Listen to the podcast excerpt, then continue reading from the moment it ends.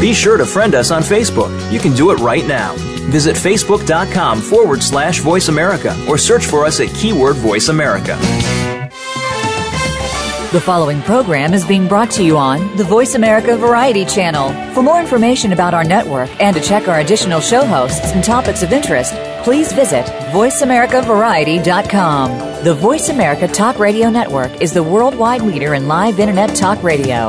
Visit VoiceAmerica.com. The views and ideas expressed on the following program are strictly those of the host or guests and do not necessarily reflect the views and ideas held by the Voice America Talk Radio Network, its staff, and management.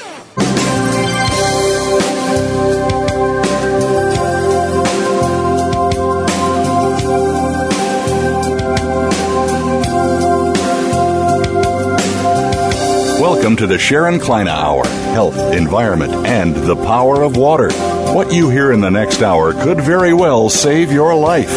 Now, here's your host, Sharon Kleyne. I want to invite you to listen to the Sharon Kleyne Hour Power of Water. Stop and think. And I hope you join us on our website, the Sharon Kleyne Hour, H-O-U-R dot com. Follow me on my Facebook and Twitter and listen to us on Voice America, Apple iTunes, and their syndications.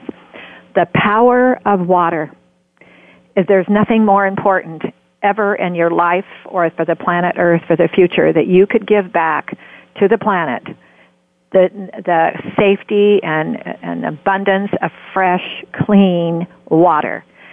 Water is why there is a planet Earth for over 2 billion years and it became the miracle of all the universe that we've noticed so far.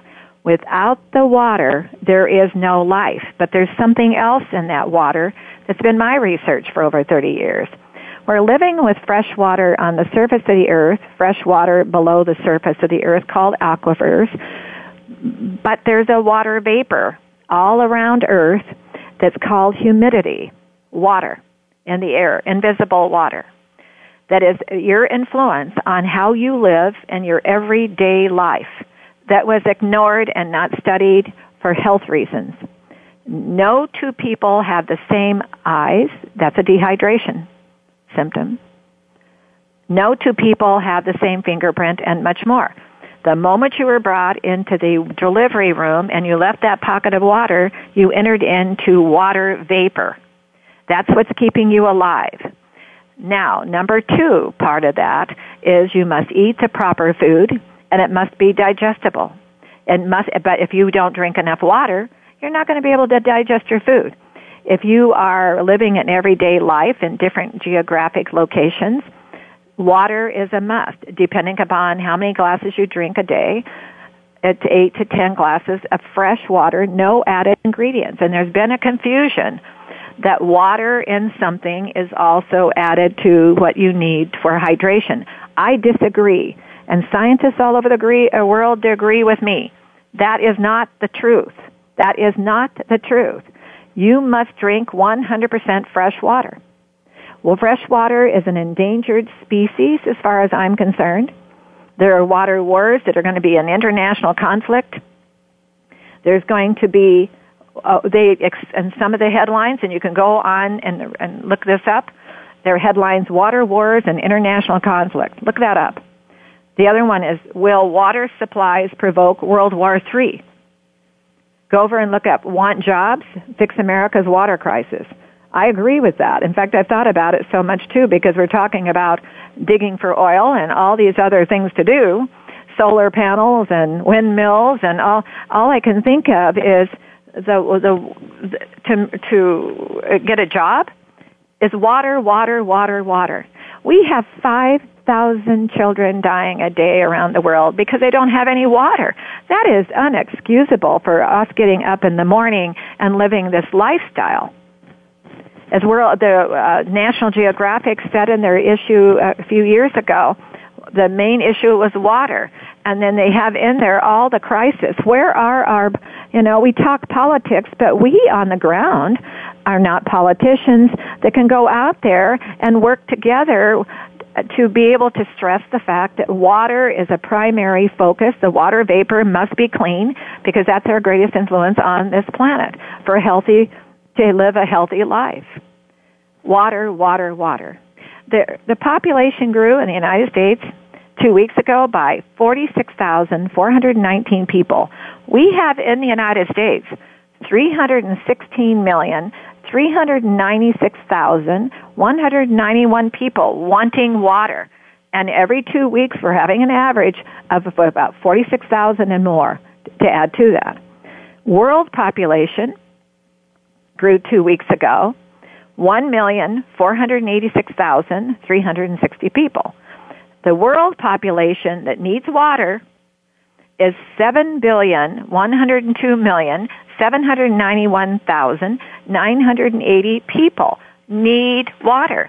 And that's not only counting the trees and the other animals and the life on earth. Everything needs that water, not just the human species.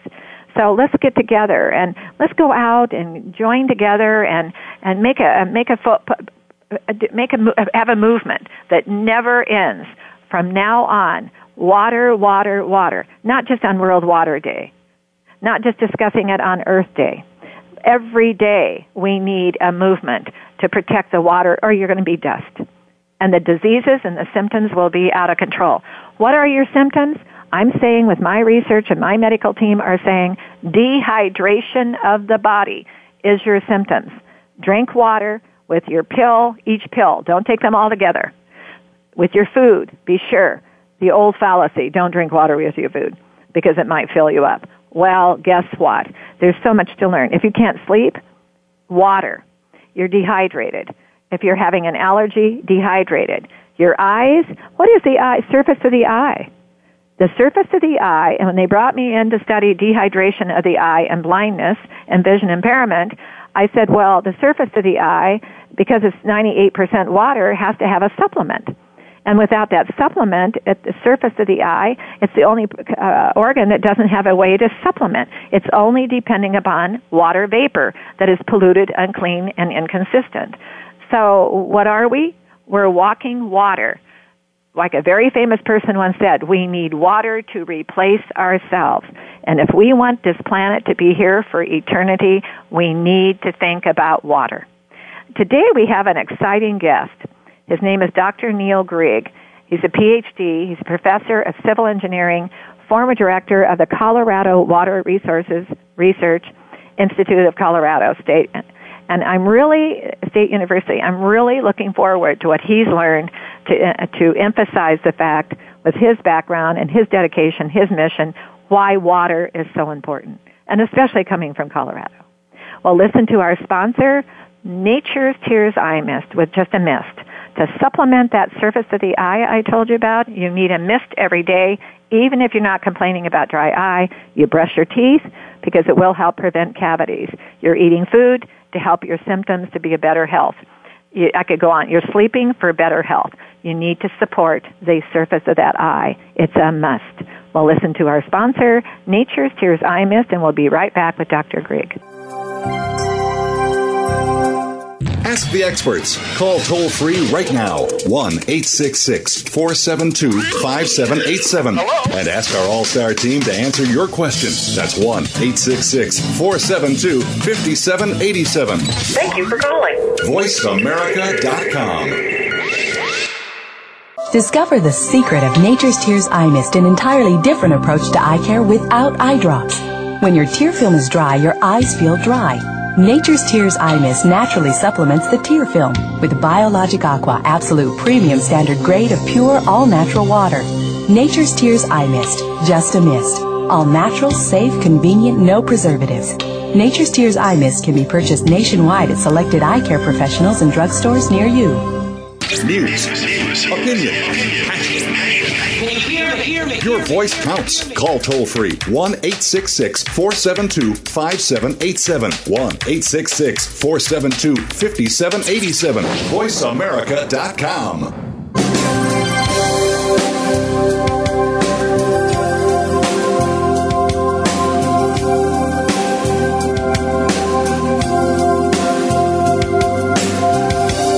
listening to the Sharon Kleyne Hour Health, Environment, and the Power of Water.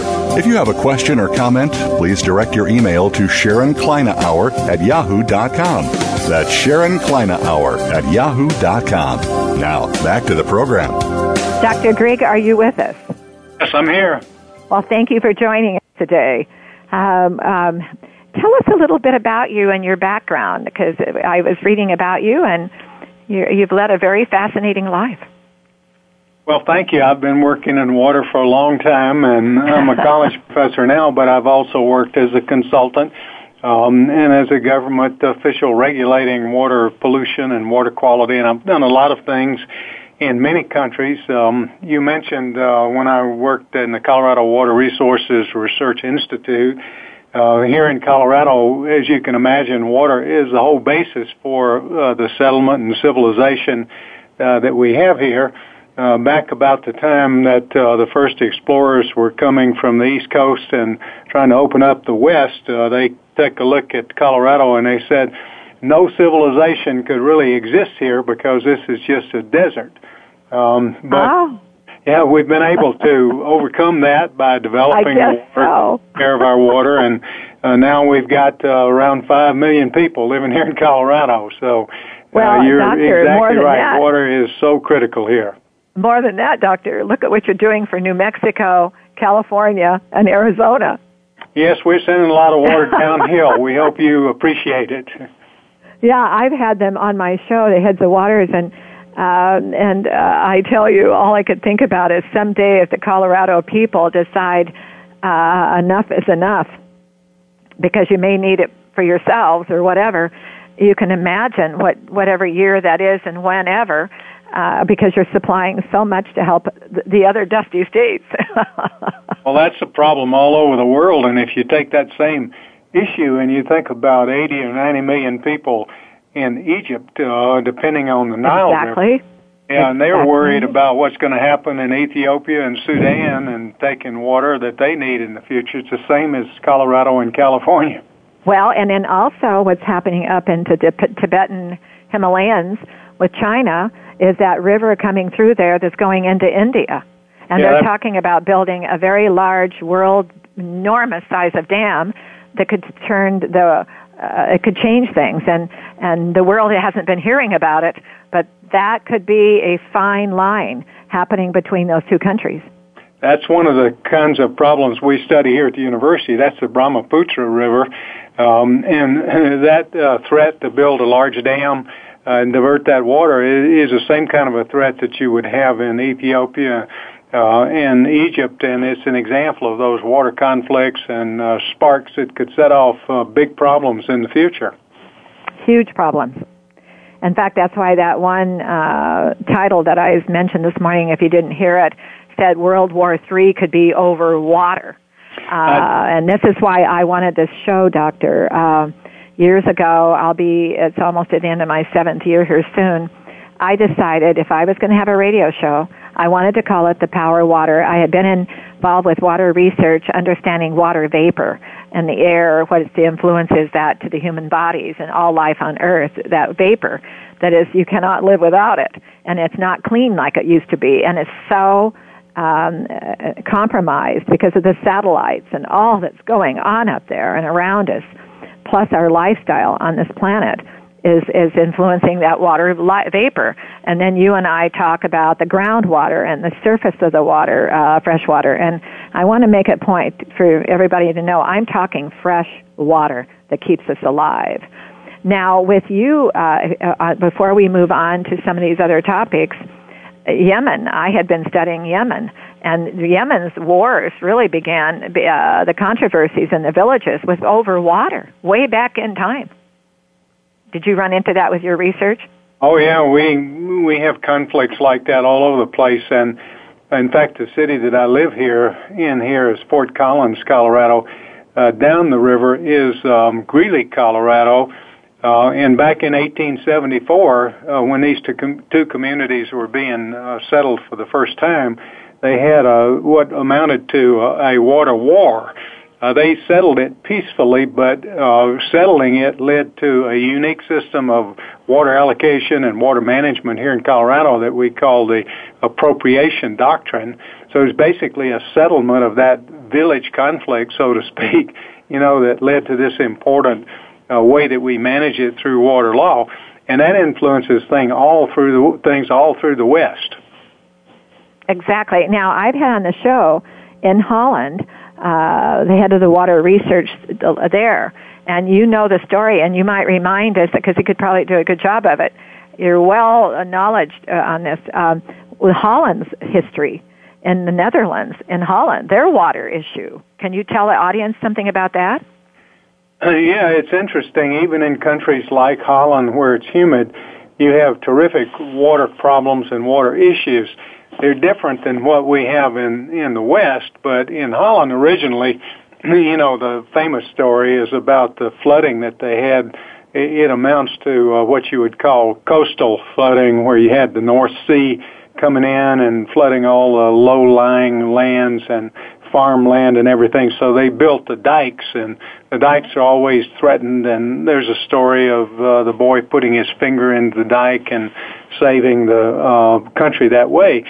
But that's not the only problem uh, that they've got with water in the Netherlands. Uh, you've got uh, all of the problems of managing water for the cities, for agriculture there, draining the excess water out of the land so that you can have productive agriculture.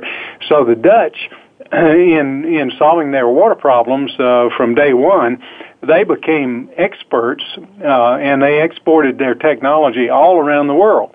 I've gone to a number of different countries and uh, found out that there were Dutch engineers there before I was there, and they were there to show the people how to build those levees, uh, how to solve those agricultural drainage problems, and it's a it's a really impressive story what they've done. So they became the masters to teach the rest of the world about this resource and, and, and engineering and the seriousness of it, but yet nobody was really listening anymore. Their minds are not on it, uh, Doctor. Uh, in fact, I need to tell you before I move on, I married the guy who put his thumb in the dike. You did? I'm okay. teasing. I'm married to a Dutchman off the boat with his wooden shoes. oh, and by the way, a week from this next Saturday, it'll be 50 years. well, congratulations. Well, thank you. But anyway, uh, he has a natural instinct with me. I've been in research now with water in fact, I have to ask you, Doctor, have you ever gone down the street and seen in the in the pavement and the sidewalk those water mains and it says W A T E R? Sometimes I think I invented the word water. I've been with it for so long. You probably think the same way. You look at the word water and it's it, you've been with it. How long have you been doing this? Well, I can tell you that I celebrated my 50th anniversary last year. Ah, so okay. In the same boat as you. And I'm 71, but I've been studying for 30 years water. Yeah, I've been working in water um, for all of my work in life, which is is around 50 years. Okay. Uh, and you know, it has started from a position where we were looking at things, you know, basic water pollution uh, of the time, say in the 1960s.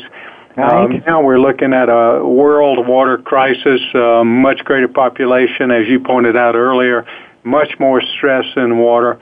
Uh, countries like China and India, with all these gigantic populations um, needing to develop their water, um, diverting rivers, building mega dams everywhere, and I, I've witnessed that whole period. And um, I, I you hope, sure have. Yeah, I hope we can make it to the next. Gosh, we're going to have to get you to join our team. I, you know, uh, when I look back at uh, with our forefathers and even my parents, water was a big issue. In fact, we spent a lot of time uh, with around water, but uh, if they forgot all about it, Doctor. Uh, I mean, what are we going to do? What is your th- thinking? What are we going to do? Uh, now, I bring on the show quite a bit. I don't know if you've ever met him, Dr. Dwayne Cecil uh, PhD. He was been with NASA, NOAA, and he's very, very uh, committed for all these years to water research. But uh, what is some of your thinking? That how are we going to get people serious? Get them distracted and get serious. Well, the the the sermon that I preach on this has got two or three different parts. Uh, the first part, and all of these are long stories, so I'll just give you the short version of it. Um, there's no shortage of of um, uh, engineering techniques and things that we know about to um, develop um, oh, pumps and you know, pipe systems and things to move water, treat water, and so on. There is going to be a need for a lot of new technologies, such as you uh, point out on your web page, as I was studying there in the future, to purify water and to keep people healthy uh, and to solve uh, problems at a small scale.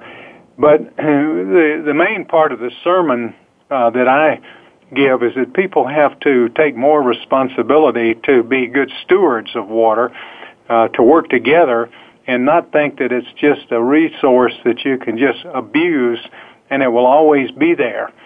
And the last part of my sermon um, is about the interdependence that we have with water. You see, water is a unique uh, resource, which you point out in, in the things that you've said, but there are two reasons that it's such a unique resource that people don't think about. Number one, it's essential for everything that we do, which you do a great job of explaining.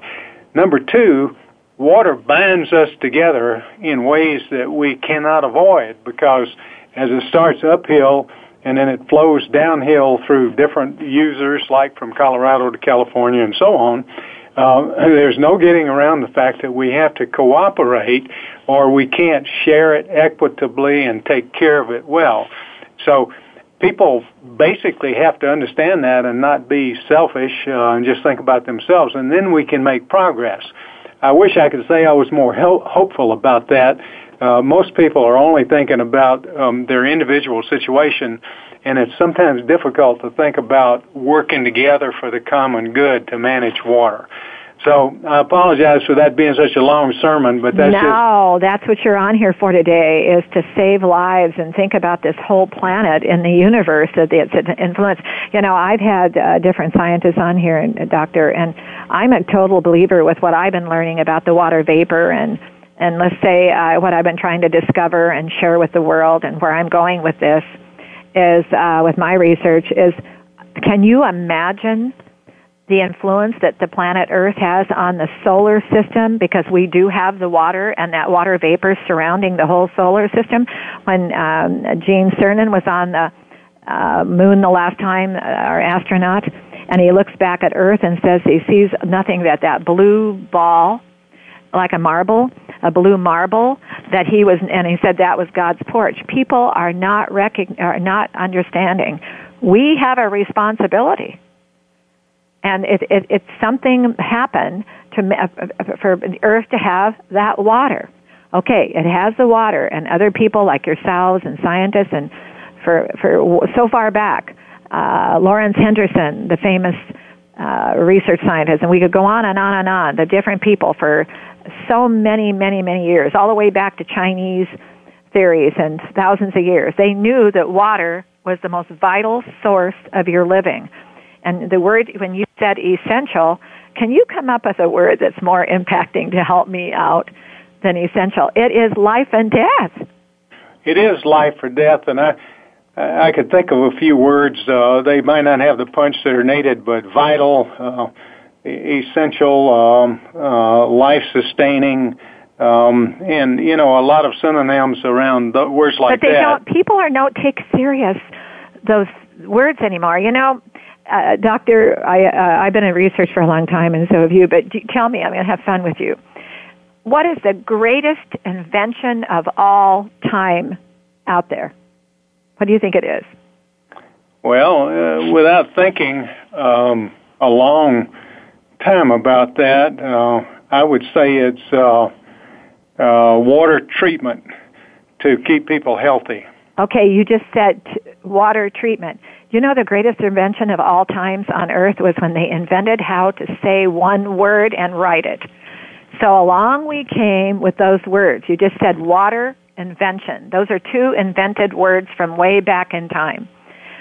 Our problem today, I have noticed, how do we describe to individuals that have lived short times, long times, whatever, that those words are words that are serious. They're not just plain words. So when you said the word essential, people don't know what the word essential means. It's so open-ended to them. You know, so you see what I'm saying, Doctor? I see exactly what you're saying, and I face that same problem in my classes where I try to explain to the students um, how important it is to manage water equitably and fairly. And I will say something like, uh, in order to um, take care of the water, we have to have good plans. Their eyes will all glaze over because the the words management, plans, and things sound so abstract.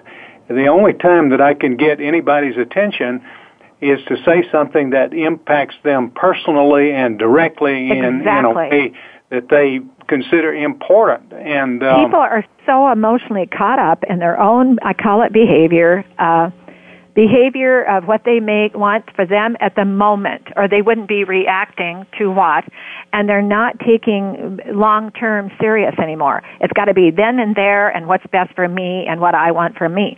And those words that we use to try to teach the world that water, W-A-T-E-R, was an invented word for water that we look at that will sustain our lives forever. But if you're not drinking enough, you're not going to be healthy. If you're not, if you're not looking at what water's doing for your nutrition, you're not going to be healthy. And we could go on and on. And then I went after, doctor, the water vapor. Because when I was studying dehydration of the body and the symptoms of stress, and then I go into all of these diseases and the cells, the 50 trillion cells in the body, and then all of a sudden, doctor, I go outside the body and think, oh my gosh, where have they been? That water vapor is the greatest influence on your everyday health in your living because it's relating to the water on the ground. The water on the ground is relating to the vitalness of the water in the air. And then I talked to Dr. Dwayne Cecil over the weekend, and Dwayne said, Sharon, it's also affecting the cloud system today. That's all true, and water vapor is is critical um, you know, we've got climate change going on. You've got uh, places that are dry, like here in Colorado. And when you were talking about that dehydration earlier, as I was just listening, I was thinking about two ways that I've experienced that myself personally just in the last uh, week or so. First is all these dry eyes that you're talking about. Here in Colorado, that's a chronic thing that many, many people are, are feeling. The other one is um, when I was hiking in the Rockies, which I do a lot, and I get up into high elevations. Uh, pretty soon, I'm dehydrated and also subject to altitude sickness. And dehydration is one of the causes of altitude sickness. That causes dizziness and you know and weakness and all kinds of things like that. Um, and when you start looking at how much water you need to take in to avoid that dehydration when you're up in those high mountains, you're amazed at how much uh, you really need of that clean water to drink, as you pointed out. Yeah, you know, I've got to tell you, uh, you might get a kick out of listening to one of our shows with uh, Captain Buddy Stewart Stewart Orr, O R R. I had him on the show, and uh, because he wrote a book called uh, Love of Flight, and uh, and he uh, he came and we were and, and we did talk about water and things like that. But all of a sudden in the show, he was telling us about he was one of these fancy pilots that came in taught by um, John McCain. He comes in and these swirls and he comes in and does his thing and well, he was told when uh, because he was a fighter pilot, you could only have so much weight in your cockpit. And and uh, doctor, you will not believe what he decided to do. He decided that when he was out in those missions, he was not going to carry the gun. He carried more water. and I didn't know it until on the show. And he said, Sharon, something I forgotten thought about just now that you need to know. And and of course, then our headline was that uh, the captain Orr carries more water, not the gun. And you have to stop and think about it. What are you going to do with a gun if you don't have water? Well, you know, wouldn't do you much mean, good. you can go. He thought he could go hide until somebody gets to him with extra water and may, maybe survive. And that's what our life is all about, doctor. And this show's about is how do we get people serious like Captain Orr? He thought, you know, I just need more water. And everybody all over the world needs more water when you're under stress. You need more water when you're planning your activities. If, if the doctor says you need to take that pill, you've got to have more water. If you're taking vitamin supplements, and, and, and they don't realize how much they've been taking for granted. Or that shower that you could have been in there too long. Or maybe you're doing too much laundry. Do you have to, do you have to use your same, do you have to put the towel in the laundry every time you use it when you're the only person that's going to use that towel?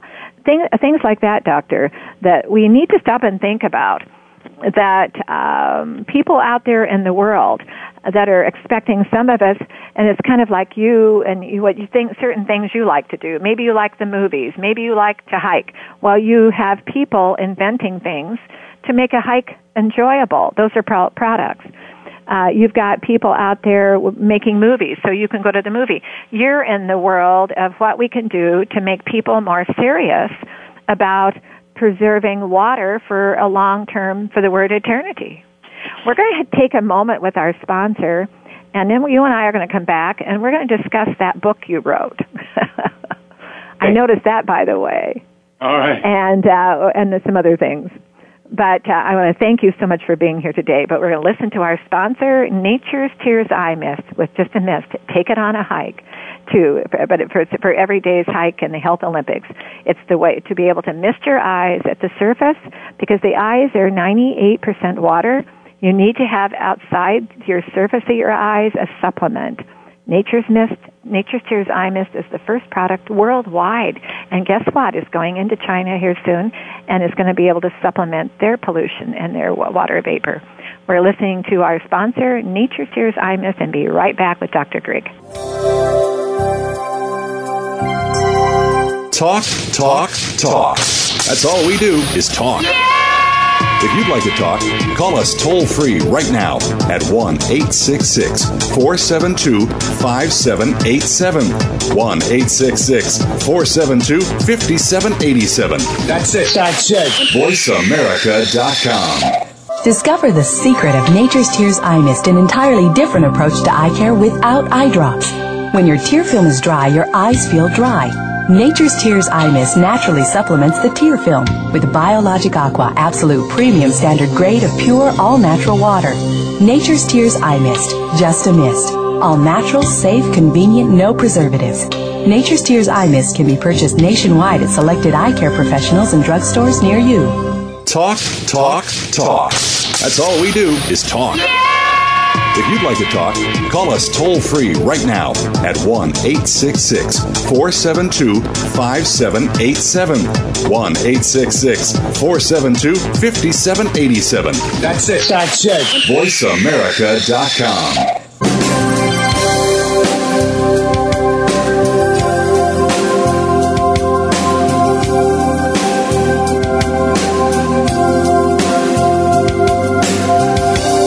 listening to the Sharon Kleyne Hour Health, Environment, and the Power of Water. If you have a question or comment, please direct your email to Sharon Kleyne Hour at yahoo.com. That's Sharon Kleyne Hour at yahoo.com. Now, back to the program. Dr. Grigg, you published a book among all your busy moments called Water Finance. Tell us about it. Yeah, well, thanks for asking. I, oh, as I mentioned over the years as an engineer, I worked on a lot of water problems in the United States and other countries, and I noticed that there's a lot of confusion among people about the total uh, sphere of water management and all the different things that have to be done. And uh, I've in particularly noticed that uh, a lot of the things that are done are done by governments, but then a lot of the things that are done by private businesses. And so I decided that I would write a book about the combination of these uh, government and business activities to manage water. And so uh, we decided to call it Water Finance Public Responsibilities and Private Opportunities. And that's supposed to point out uh, what must be done by the different governments uh, from city government on up to national governments and even international, what they need to do to take care of the big side of water. And on the private opportunities part, uh, about all of the water treatment, the different uh, devices and uh, materials that need to be out there, uh, the products that your um, your sponsor has to take care of individual health as it relates to water. So all of that is explained in the book. Mm-hmm. Yeah, in fact, Peter Brabeck, the chairman of Nestle, has said that some people even misunderstood, I believe, that water is priceless and it should be priceless because people in the past didn't value it. We need to put more value on it. And maybe people won't put a value on it unless there's a dollar sign to it. And you've got in here that it's reaching over 200 billion in revenues. Yes, and that's not enough because uh, water is underpriced. And that word you used is uh, value of water has been picked up by the water supply um, uh, utilities around the country to try to communicate to people uh, that water is more valuable than they think and ought not to be wasted. It's just like what you were saying a couple of minutes ago about uh, too much laundry, uh, too much water uh, wasted in the home, and all of that. People will only start paying attention when the water uh, is priced at a at a value level that they really recognize. But people are not willing uh, to accept that. They want their water bills to be low. They want to take for granted all of their water, uh, clean water supplies. They don't want to appreciate the people who uh, work hard to take care of the water. They're only thinking about themselves and their immediate needs. And, and therein, we've got a big education problem we need to work on. And sometimes, have you ever noticed that those people that are thinking about themselves at that moment and that are very self-indulgent, are living the moment. They're not living uh, ahead of that moment. That once you can get them to convert into looking at things with patience and education, that maybe they would be the best converts because they're all of a sudden startled at what they were missing. And that's why this uh, water education is so vital. But we have to come up with descriptions, doctor, that are more, more, uh, dynamic descriptions of words like uh, for example there's uh, there's 3.4 million people out there that are dying each year from water related diseases. And and uh, then we've got 780 million people out there without adequate water. Then we've got 5,000 children dying a day with no water or, or let's say safe water no water. Uh, there's got to be ways to get people uh, impacted how serious this is and it's getting worse and it's not getting better because we're not putting a priority on what makes this earth click what what is a healthy body what is a healthy earth what is a healthy future? Water. It's it's number 1 it's like you and Peter Brabeck said uh, water is priceless. You can't even put a price on it now, in your book, when you were researching, what was some of the startling things, surprises you ran into? Well, one of the surprises um, was how large the water industry is, how much business activity there is uh, when you add it all up. Another uh, is how many jobs uh, that, that there are out there uh, in managing water. In the United States, it's around a million jobs, the way that I added up with the oh. public side and the private side. The 200 billion, uh, you know, that's just the starting point of the water industry in, in the United States. Now, if you multiply that around the world and you look at Europe, you look at Japan, the rest of Asia, Latin America, all these different places, you begin to see that what I call the world water industry is a gigantic enterprise, but it's very fragmented, and people don't think don't always think of themselves as working in that water industry. The people I work most with, like the city water departments, utilities, they think of being in that uh, industry. But if you're a plumber, for example, you you have a lot to do uh, with public health, but you don't. The word plumber. The word yeah, plumber means water. Yes, it does. Yeah. you don't normally think of yourself as being in the water industry, but you exactly. are. You're a big part exactly. of it, you know, so it's very fragmented, and that's one of the reasons that it's hard to explain to people uh, about how the whole thing fits together. It's that fragmentation. You're right. You're right. I bet a lot of people, you know, the word. I'm back to those words again. The word plumber, of course, we know they're coming into to plumbing, but that means water.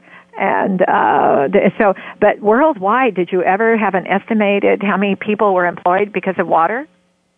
Did you ever find out an estimated amount?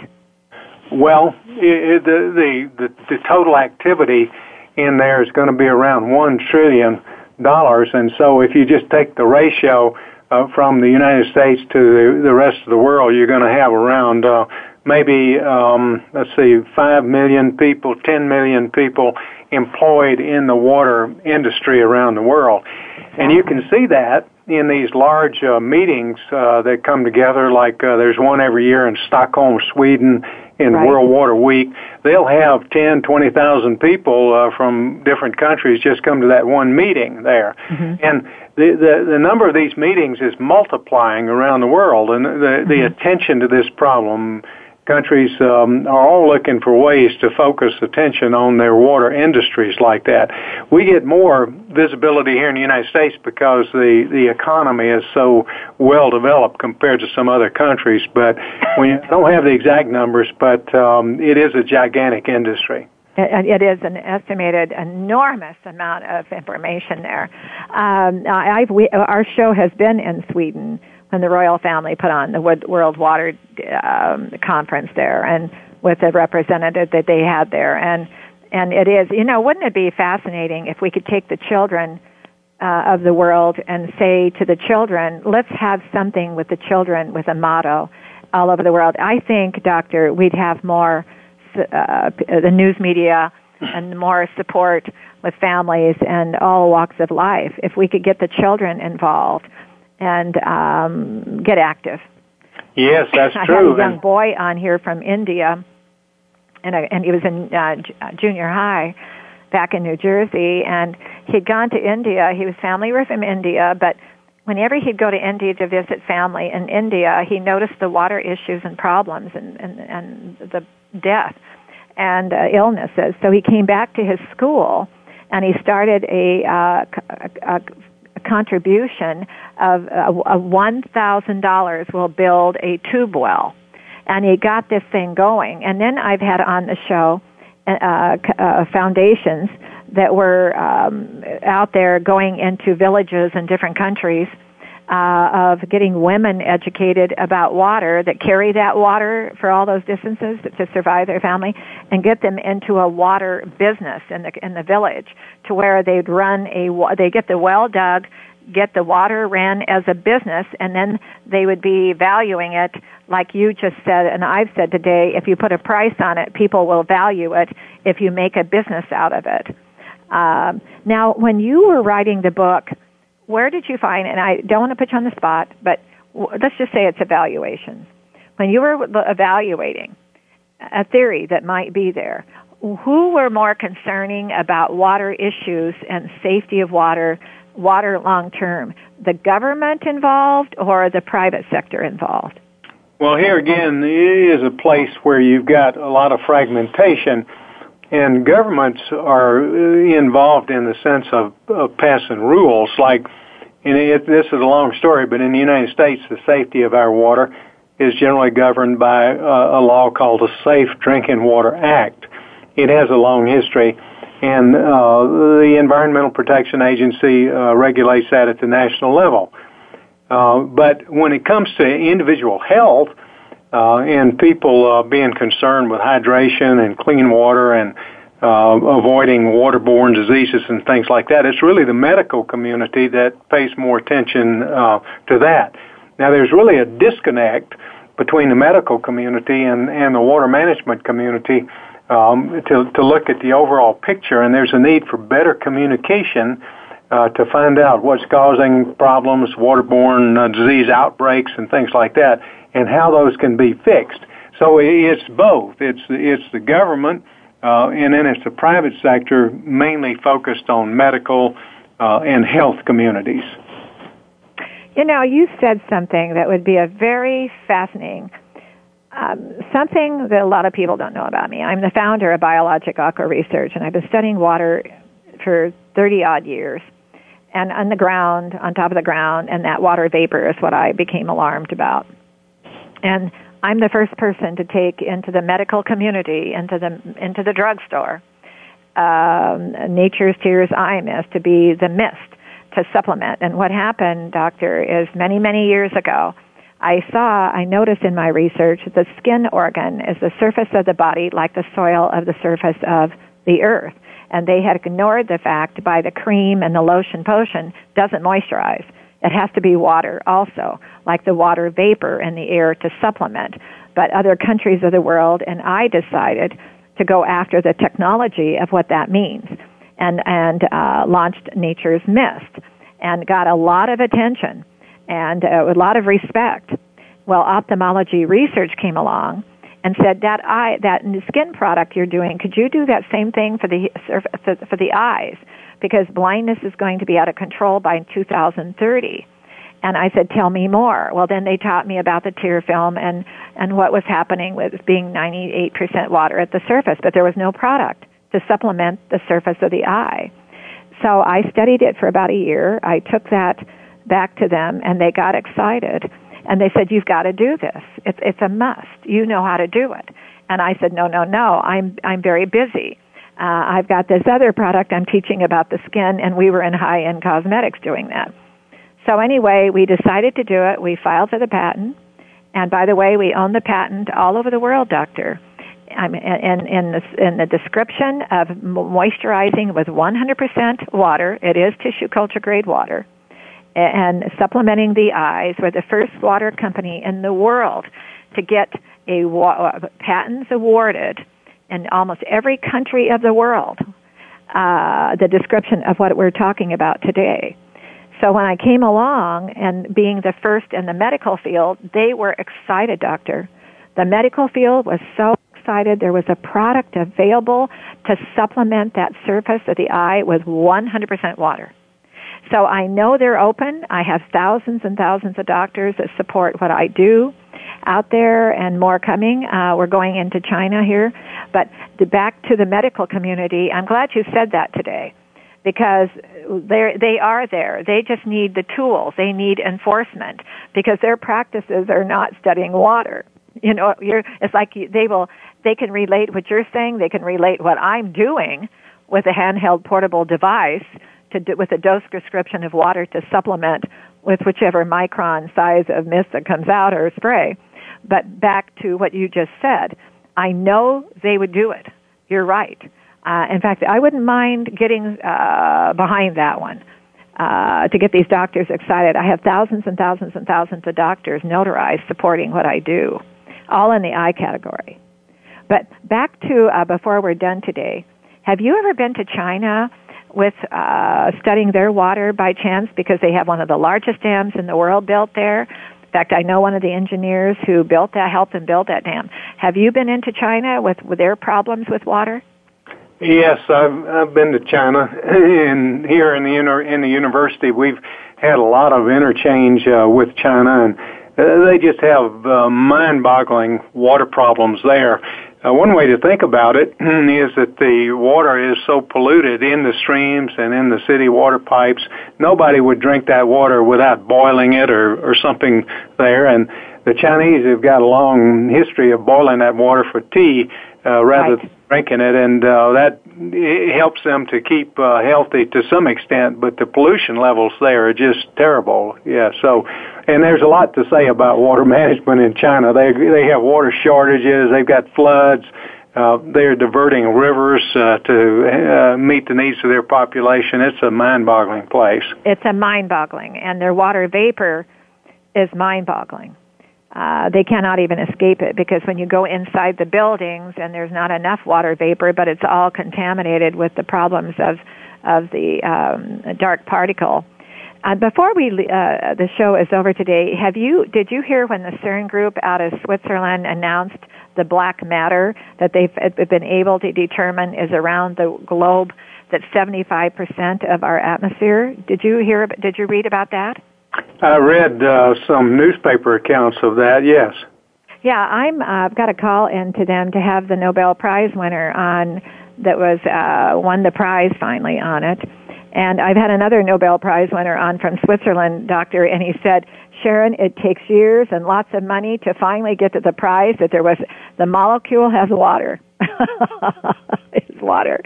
So we shall see. But back to, uh, the uh, CERN group and that black matter, um, it's, it's a fascination to me. Was it a fascination to you with what that might be? Oh yes, uh, it's a fascination. I rem- remember telling my wife about that, and trying to explain it in the sense of astrophysics, which we, neither one of us have much understanding about. But it seems like one of the mysteries that we really need to know more about. But can I tell you one? You have all of your degrees, and most of my people that are part of me around me have no end degrees too. I don't, and I use common sense. You know what I came up with that I said to them?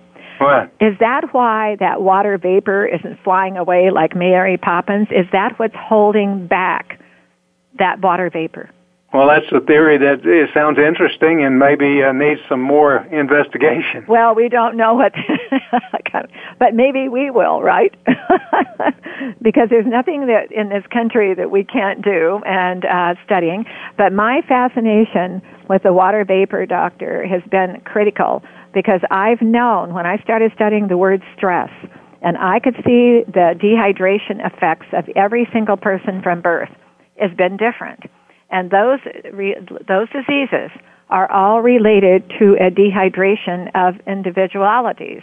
So that's where I came from, is the common sense. And, uh, but I have to bring people in, like yourselves, or people from all over the world that I bring to my table with my company, my research center, to give me credibility to what I've been doing. Um, so what I, but what I'm thinking is, is that black matter may be the reason that Earth has that water vapor out there that is continually being supported by not flying away, and it's it's still there. Uh, but the cloud system, like Dr. Cecil said, he was in a big meeting a couple of weeks ago, and scientists, and he said they're really worried about the cloud system. Have you done any studies with that at all? Well, here at the university, we have a Department of Atmospheric Science that are world leaders in the cloud system and what's happening in the atmosphere. I'm I'm personally not involved in the cloud research, but we have it at the university here. Yeah, eh, that cloud system is changing. And well, there, sense, there's a lot of debate about it, and they seem to think that it is changing. And your theory about the dark matter holding the water vapor together may have some um, legs to stand on because the universe has got these different forces. It's got the force of gravity, it's got the electromagnetic force, and it's got the strong and weak uh, nuclear forces. And uh, the dark matter is a force that we don't fully understand, but uh, there's something out there uh, which gave birth to the universe and, and, and is holding it together. Uh, a lot of different theories about what that what that is, but uh, yours might uh, bear further investigation. Well, because it's common sense. Well, yeah, I'd go for common sense too.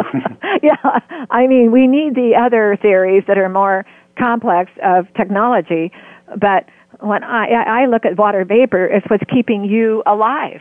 It's what, when they wanted me to study the surface of the eye, if I didn't go in with common sense, I couldn't have done what, and they expect in time worldwide that supplementing your body with these handheld portable devices with moisture to supplement what you as a person are probably not getting inside surgery rooms and burn centers and daily activities like brushing your teeth.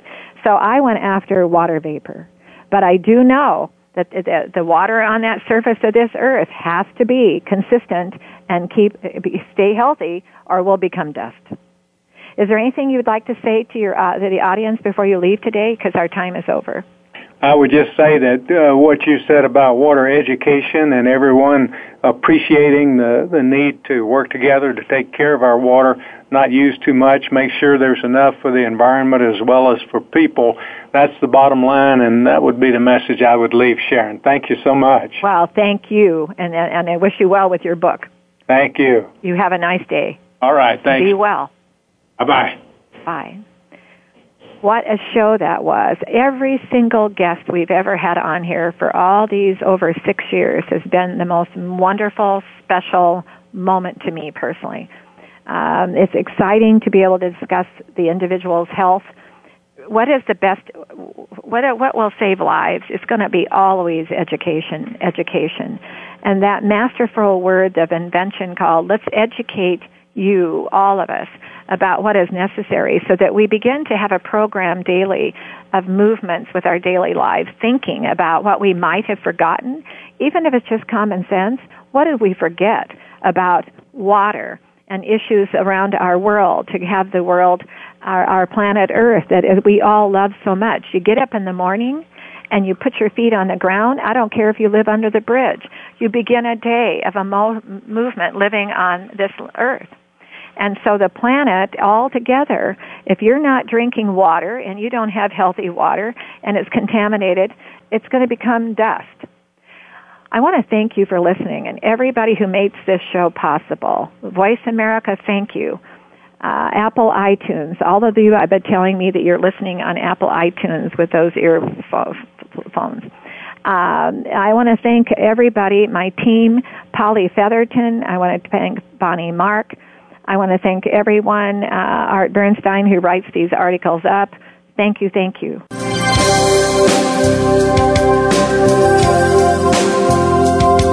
Thank you for listening. Join us next week for another edition of the Sharon Kleyne Hour Health, Environment, and the Power of Water. Mondays at 10 a.m. Pacific Time on the Voice America Variety Channel, with an encore Wednesdays at 12 noon Pacific Time on the Voice America Health and Wellness Channel. Remember to visit Sharon's website at SharonKleynehour.com.